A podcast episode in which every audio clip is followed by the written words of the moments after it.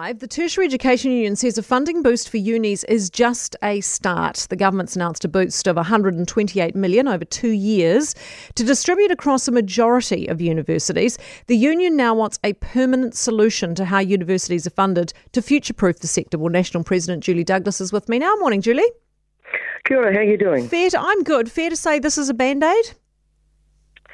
Oh, look, band-aid. Look, I, I think it's um, a reasonable uh, change that the government's made to inject this money in.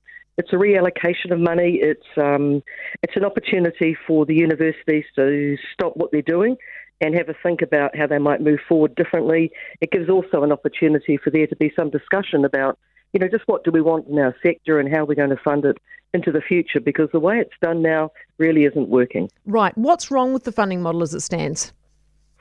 Well, look, we, for about 10 years we've been arguing that it's not, not right. Um, it, it measures the wrong things to fund upon. You know, it's a, it's a very complex thing that goes on in a university, and to just sort of say it's the, as Grant Robertson yesterday said, a bums on seat approach. So you've got this many students, you get this much money um, is a bit of a, a blunt uh, approach to trying to decide how to fund a very complex system. So the, we would like to see m- much more nuanced um, information that brings about an outcome. Yeah. I mean, can universities still be financially viable? Oh, look, I, I don't think there's any any issue that they about that at all. I think we're in a very bizarre time, uh, and I think in the short term we just needed to have some assistance uh, to allow us to to sort of actually reset what we're doing. Uh, and so this, you know, there's been a perfect storm, as we know, of all the factors of the economic uh, situation we're in, the COVID, you know, all those mm. things have brought about the, the issues that we see today yeah. in a very, you know, acute way. Would you expect this boost to stop at least some of the jobs they're talking about cutting being cut and some of the courses perhaps not being canned? Absolutely. I would be very disappointed if we didn't see that. And I think the Minister yesterday gave a very direct message to the Vice Chancellors that they need to make some wise decisions about this money.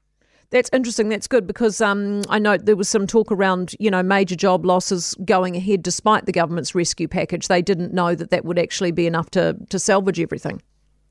Look, I don't, I don't know if it's going to salvage everything, but I think um, if it doesn't stop some of these job losses, but you know, I mean, everything's a choice, and, and I think that the vice chancellors, as I said, have been sent a very strong message, and I would like to think that they are going to do their absolute best to find a way to uh, stop this process uh, and, and just be very clear that they're not going to diminish the capacity we have because you know, futures depend on this. Oh, 100%. Julie, thanks so much for being with us. Appreciate it. Julie Douglas, who's Tertiary Education Union uh, National President.